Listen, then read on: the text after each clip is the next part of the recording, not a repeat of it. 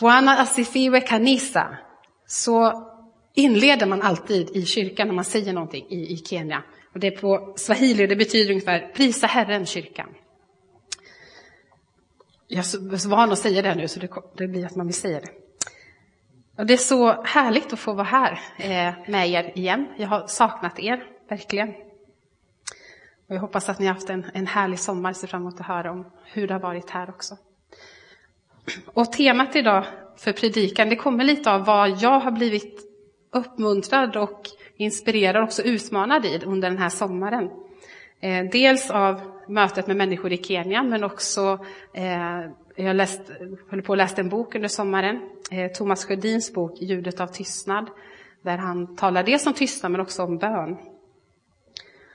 Och jag har verkligen blivit utmanad av mina trossyskon i Kenya när det kommer deras men, uthållighet i, i bönen och deras längtan efter Gud. När man går upp klockan fyra på morgonen för att ta sig i tid till kyrkan så att man kan sitta längst fram i kyrkan så att man får vara först med att få förbön. Och hur man står i kö i, i timmar för att, för att få förbön.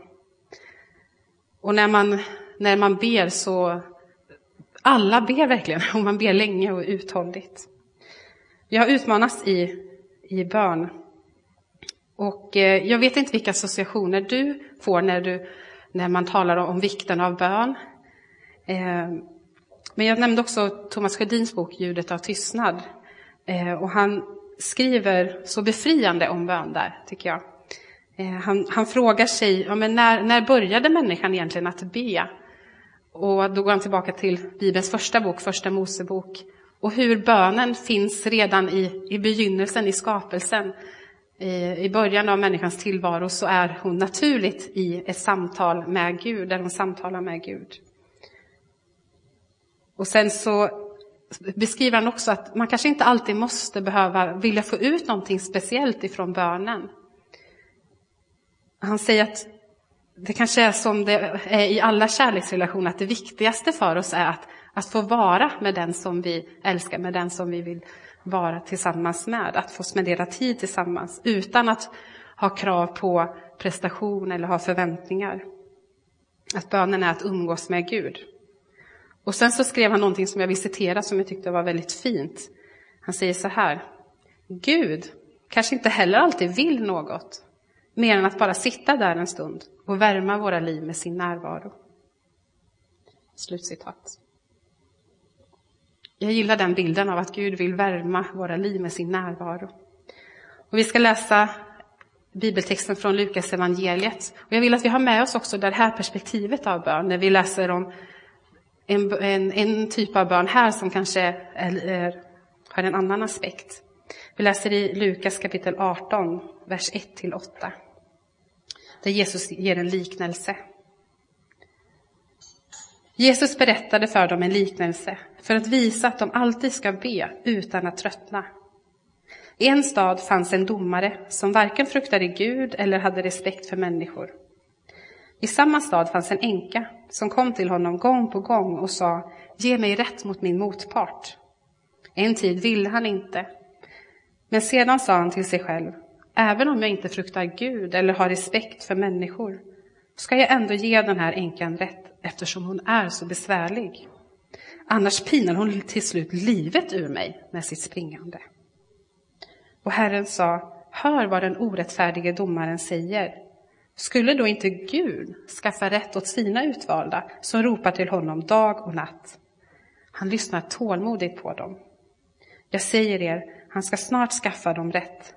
Men ska Människosonen finna tro på jorden när han kommer? Den här liknelsen eh, finns bara i Lukas evangeliet och är lite typisk för Lukas som ofta intresserade sig för de utsatta i samhället, de svaga, och lyfta fram dem, och även kvinnor.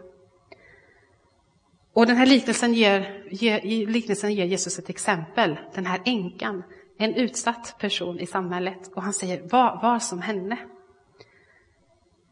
Och I första versen så, så ges det ett syfte för varför berättar Jesus den här liknelsen? Jo, men för att de alltid ska be utan att tröttna. Och ordet här för alltid, det betyder ordagrant upprepande om och om igen. att de upprepande ska be. Och änkan hon kommer ju gång på gång, flera gånger till den här domaren. Och det är så Jesus uppmuntrar sina lärjungar att be om och om igen. Och enligt Mose lag så skulle änkan få en särskild omsorg eh, i samhället. Och vi vet inte vad det var för rätt hon ville få här. Kanske det var någon ekonomisk tvistefråga att hon inte fick det arvet som hon skulle ha. Vi vet inte. Men den här domaren, han är orättfärdig. Han bryr sig inte särskilt mycket om människorna som han ska döma över. Och han vill inte göra sitt jobb här och det var nog ingen vinning för honom att göra det kanske heller. Men i vers 5 så, så står det här att annars eh, pinar hon till slut livet ur mig med sitt springande. Att det är anledningen till att han till slut ger efter. Och det här uttrycket i grekiskan så kan det bokstavligen betyda att, att få en blåtira, att knocka någon. Att han upplever att hon, hon knockar mig med sitt springande. Hon går honom verkligen på nerverna. Och anledningen till att han till slut ger henne det hon frågar efter, det är inte för att han känner empati med henne eller att han, han bryr sig, utan det är att han, han orkar inte med hennes tjatande längre. Och sen i vers 6 så riktar Jesus uppmärksamheten till den här domaren. Vad han säger och gör en jämförelse. Och jämförelsen är mellan en orättfärdig domare och en kärleksfull Gud. Att de är motsatser här. Ibland kanske vi tänker fel att det är Gud som är som domare, men de är väldigt olika i hur Jesus beskriver det. Att tänk om till och med den här usla domaren ger rätt till den här änkan. Hur mycket mer ska då inte en kärleksfull Gud ge det som är gott till de som söker honom och som ber honom? Och det står att, han ska, att Gud ska ge dem rätt snart. Och så avslutar Jesus med en fråga. Men ska Människosonen, alltså Jesus, finna tro på jorden när han kommer? Han frågar efter den här tron, och vilken slags tro är han frågar efter? Det är nog den här tron som änkan visar, som inte ger upp, utan som fortsätter att komma till Gud. Eh, som fortsätter att be om, eh, om det som hon önskar. Och under tiden så, så kommer livet vara svårt, men Jesus vill uppmuntra här att i bön att fortsätta söka Gud och fortsätta be. Den här utmaningen, grabbar, tar lite mig, men ska, ska Människosonen finna en sådan tro här? En utmaning för oss idag. Och när man talar om uthålligt i bön så känner inte jag heller att jag är något jättebra exempel. Jag känner mig utmanad där. Eh, att vara mer uthållig i bönen. Att även när vi inte ser bönesvar med en gång, att fortsätta att, att be.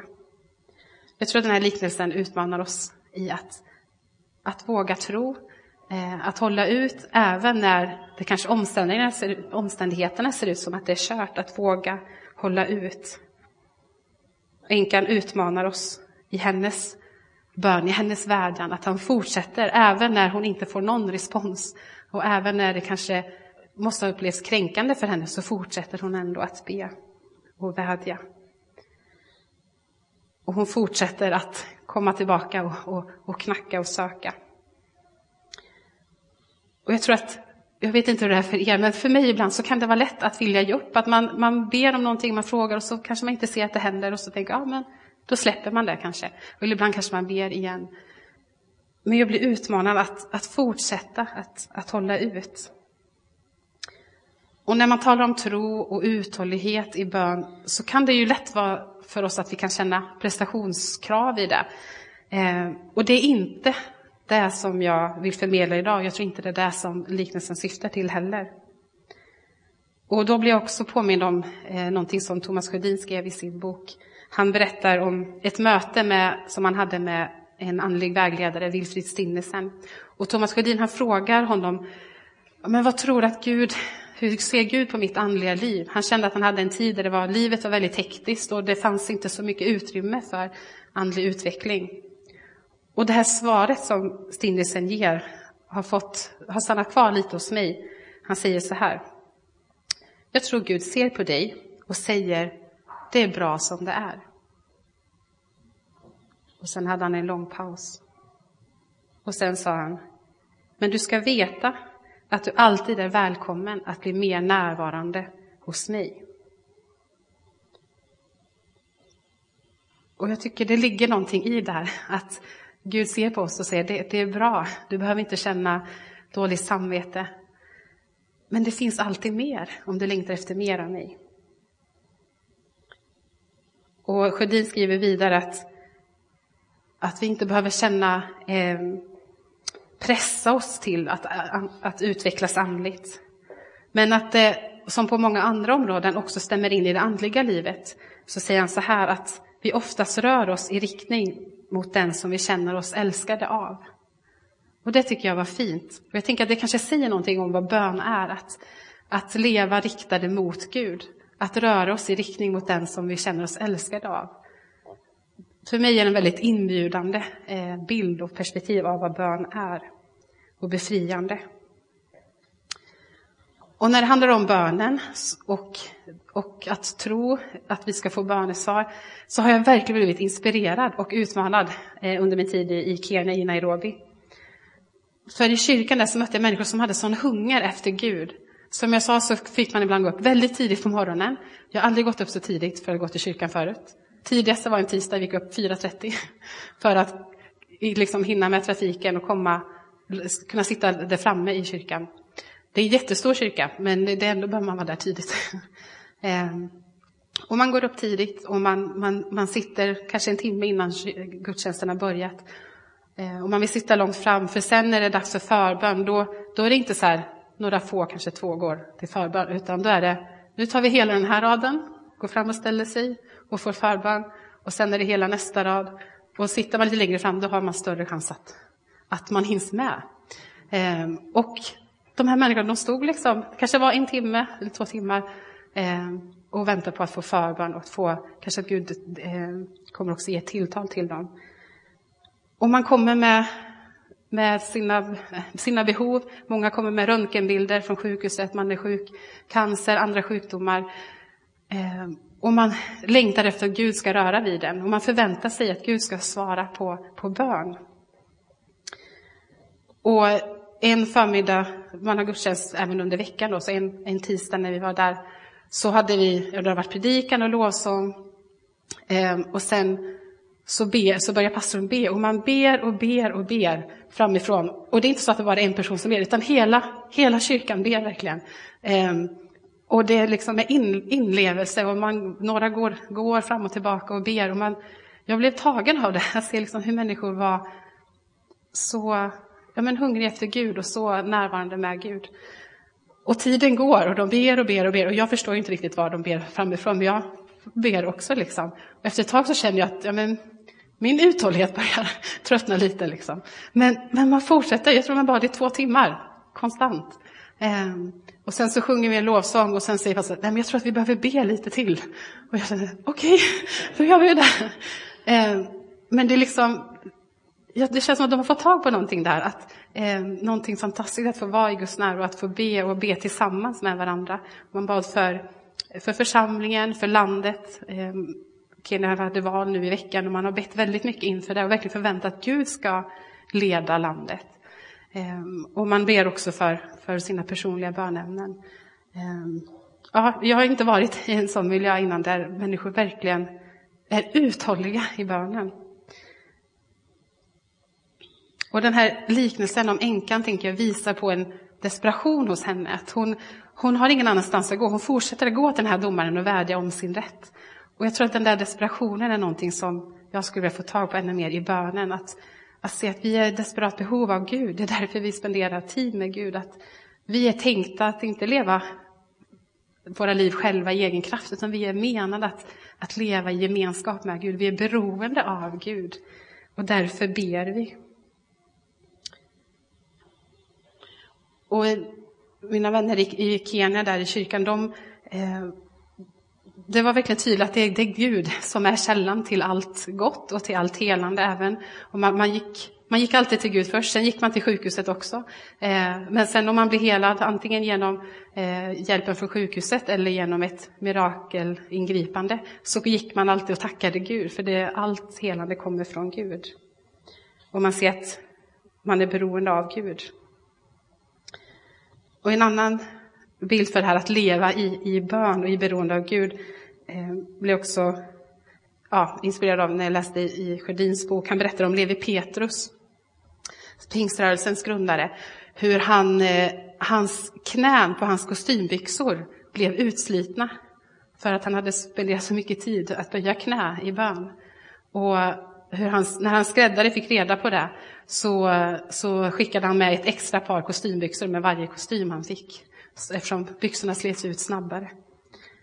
Jag tycker det är också en fin bild av ett liv i, i barn inför Gud. Att, eh, att, och Sjödin säger att ja, men just det här att böja knä är också en, eh, en symbolik i det. Att, eh, att vi böjer oss inför Gud, att vi lever våra liv eh, i bön inför Gud. Att gå bedjande fram. Att vi är, vi är beroende av Gud. Och jag har blivit utmanad i att, att komma till Gud med, med våra behov och med våra bönämnen. Men också det här att tacka Gud för det Gud faktiskt gör. Och på gudstjänsterna i, i kyrkan där i Kenya så var det också så, det var lång kö för förbön, men det var också lång kö när man skulle ge vittnesbörd, när man skulle dela någonting. Att Gud hade helat, att Gud hade gett eh, en arbete eller vad det nu var. Eh, att vi inte bara ska var, fortsätta att be Gud om saker, utan också fortsätta att tacka Gud för, för det som han faktiskt ger oss. Och vi, jag och James, vi gifte oss i den här kyrkan som ni såg. Ehm, och då var det också brukligt att efter bröllopet gå dit och ehm, ge sitt vittnesbörd och tacka Gud och tacka församlingen. Och det ville vi göra, men det visade sig vara lättare sagt än gjort. Varje gång vi skulle gå till kyrkan så hände det någonting som gjorde att vi inte kom dit i tid och kunde säga vårt tack. Första veckan blev vi sjuka, sen så blev vi stoppade av polisen på vägen dit med bilen. Eh, nästa gång så var det trafikköer som gjorde att vi inte kom fram.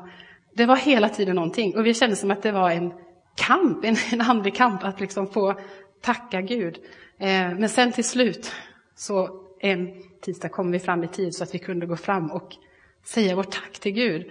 Och för mig blev det sån men erfarenhet av att det är så viktigt att få säga tack till Gud och få ge Gud äran för det som han gör. Och det kändes som en sån seger, att idag står vi här och vi kan säga tack till Gud. Ehm, det blev jag verkligen drabbad av, att Gud också ja, men förtjänar ära för det han gör. Och det också gör någonting med oss när vi vänder vårt tack till honom. Änkan i liknelsen hon kommer till domaren om och om igen och ber om sin rätt. Och vi får komma till Gud om och om igen och fortsätta att be till honom. Och vi får också fortsätta att, att tacka Gud om och om igen. Och jag tror det här att vara uthållighet och att fortsätta komma till Gud. Det behöver inte vara att vi ska känna press att jag borde be mer, utan snarare en inbjudan att fortsätt, ge inte upp, fortsätt komma till mig. Eh, fortsätt spendera tid med mig, fortsätt uttrycka ditt hjärta för mig. Jag lyssnar, jag vill höra det. Och i den här liknelsen med änkan och domaren så blir det också en annan sak som blir viktig tror jag. Och det handlar om vår gudsbild. Vad har vi för bild av Gud när vi kommer till honom i bön? Ser vi Gud som en sträng domare som är, är trög att, att få, eh, att få dens uppmärksamhet, någon som vi måste tjata på? Poängen i liknelsen är att Gud är inte som den här domaren. Lukas skriver också i, i kapitel 11 i, i, hans evangelium om en annan liknelse där en person ber en, en vän i natten om bröd. Och i det kapitlet så säger, han också, så säger Jesus också, be så ska ni få, sök så ska ni finna, bulta så ska dörren öppnas. Och skulle någon av er som är pappor, skulle ni ge ert barn en orm när han ber om en fisk eller en skorpion när han ber om ett ägg? Ska då inte er far i himlen ge heligan åt dem som ber honom? Alltså, Gud är en kärleksfull far som vill ge goda gåvor till oss, sina barn. Och det handlar inte om att vi måste tjata på Gud att han ska förstå vad vi behöver. Utan det handlar snarare om att vi får, vi får fortsätta komma till Gud och be. För att vi vet att han är kärleksfull och vill ge oss goda gåvor. Och i vår bön så bjuds vi in att vara del av det som Gud gör. Så jag vill uppmuntra oss idag. Och jag, vill, jag tror att Gud vill uppmuntra den som känner att jag har bett länge och jag har knackat, och jag har bultat och jag börjar bli trött. Eh, att ge inte upp, att Gud hör dig. Varje gång du vänder dig till Gud så, så är han där och möter dig i din bön och i din längtan. Att det kommer en, en upprättelse. Och Gud har hört dina böner och att jag tror att vi kommer få se bönesvar.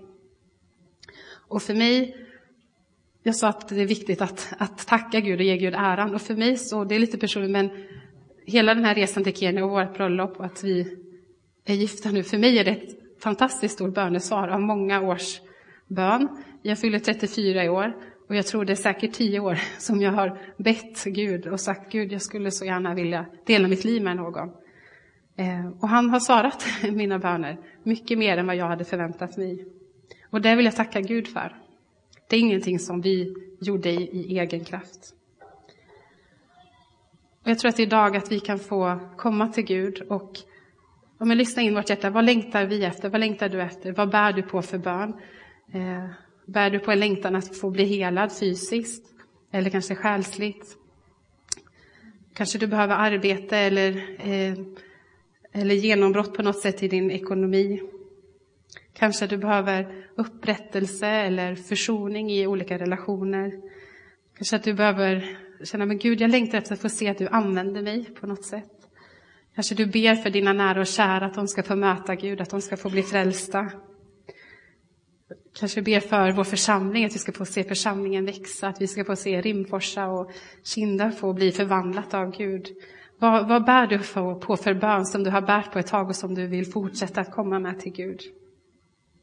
Ibland tar det tid, men bönesvaret kommer. Och även när det inte verkar möjligt rent logiskt och mänskligt så tror jag att Gud vill utmana oss att, att inte ge upp utan att fortsätta och tro på att vi har en, en Gud som kan göra det omöjliga. Och även när vi inte ser bönesvaret på den här sidan evigheten så har vi ett löfte om att en dag ska allting ställas till rätta, så ska allt eh, få bli, alla svar ska vi få när Jesus kommer. Och att få leva med det hoppet och det perspektivet. Och vi kommer ta en stund i förbön nu och i lovsång. Och jag vill uppmuntra er att sök förbön. Litet eller stort, eller du kanske inte ens vill nämna vad det är. Du kanske bara vill säga det till Gud och låta en förebedjare be med, be med dig i det. Eh, Ulla-Britt kommer sitta här nere och Bert kommer sitta här som förebedjare. Och det gör inget. Nu har ni hört att det kan, man kan stå och vänta länge och få förbön. Så blir det fullt så kan man komma till mig också. Men var frimodiga. Eh, be gärna för varandra. Man kan också böja knä, man kan gå och tända ett ljus som här framme eller där bak. Eh, som ett sätt att be att Gud ska komma med ljus in i en mörk situation. Känn er fria att gå eller sitta eller stå eller eller dansa för den som vill det. I Kenya dansar man väldigt mycket när man ber också. Eh, men känn er fria att vara tillsammans med Gud och låt Gud få värma ditt liv med sin närvaro. Jag vill också uppmuntra att ge vittnesbörd, att tacka Gud för det som Gud gör. Det kommer finnas tillfälle om du vill dela någonting, vad Gud gör i ditt liv. För att ge Gud äran, och för dig själv att få ge Gud äran, men också för oss andra att få höra berättelser om vad Gud gör. Jag tror han har gjort mycket under den här sommaren. Men vi ber tillsammans och får ha den här stunden inför Gud. Ja, Fader, jag tackar dig. Tack för att du är en sån god och kärleksfull far. Tack för att du vill ge goda gåvor till dina barn.